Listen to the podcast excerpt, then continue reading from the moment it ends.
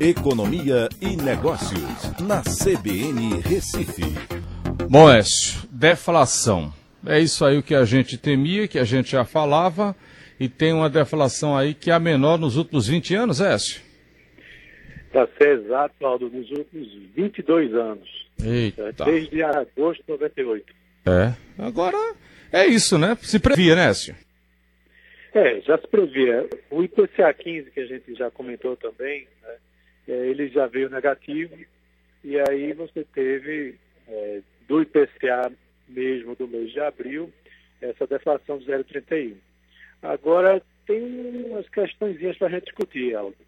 É, você tem um impacto muito forte nessa inflação de abril é, pela queda de quase 10% dos preços dos combustíveis.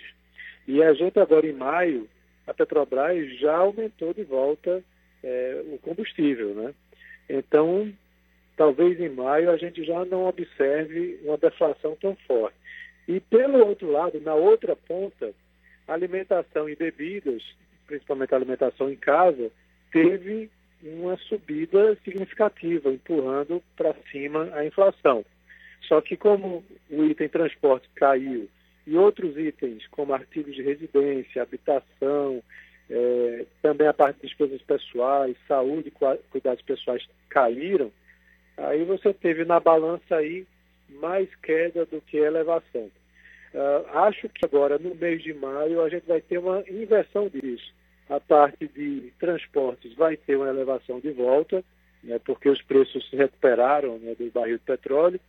E a parte de alimentação e bebidas, depois que as famílias se abasteceram aí em março e abril para é, ficar mais em casa, né, por conta da, da quarentena, aí você deve ter uma desaceleração nesse ritmo de preços. Mas o que é que isso indica? Né? Que a economia não está pressionada em termos de preços, é, não tem atividade econômica, pelo contrário, está caindo. E aí o Banco Central provavelmente tinha essa informação antes de nós todos, né? É, já aproveitou e fez aquele corte mais forte na Selic, já indicando que no mês que vem vai derrubar novamente aí a Selic. Então esse ambiente é, ele é muito propício para que você é, tenha realmente um, um, um aumento aí, é, talvez até de política monetária, se essa inflação chegar a zero no, na estimativa para o ano.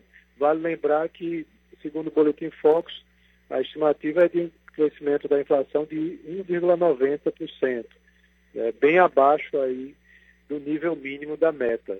É, lembra que a meta é 4%, com 2,5% de piso e 5,5% de teto.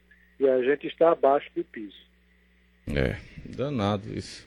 Ô, Écio, você veja, hoje é dia 8 né, de maio. Não tem dois meses, dois meses e pouco, a gente estava com uma perspectiva boa, né? muita coisa. Construção civil estava retomando, todo mundo animado. Que coisa, né, Écio? Que negócio em janeiro, doido, né? A produção em janeiro da indústria, ela indicava que a economia ia realmente crescer mais de 2% esse ano. A indústria de é, máquinas e equipamentos, em janeiro, tinha crescido 11%. Fazia muito tempo que isso não acontecia. Danado. Vamos lá, dias melhores virão, vamos trabalhar para isso. Écio, até segunda, bom final de semana para você. Um abraço a todos e até segunda-feira.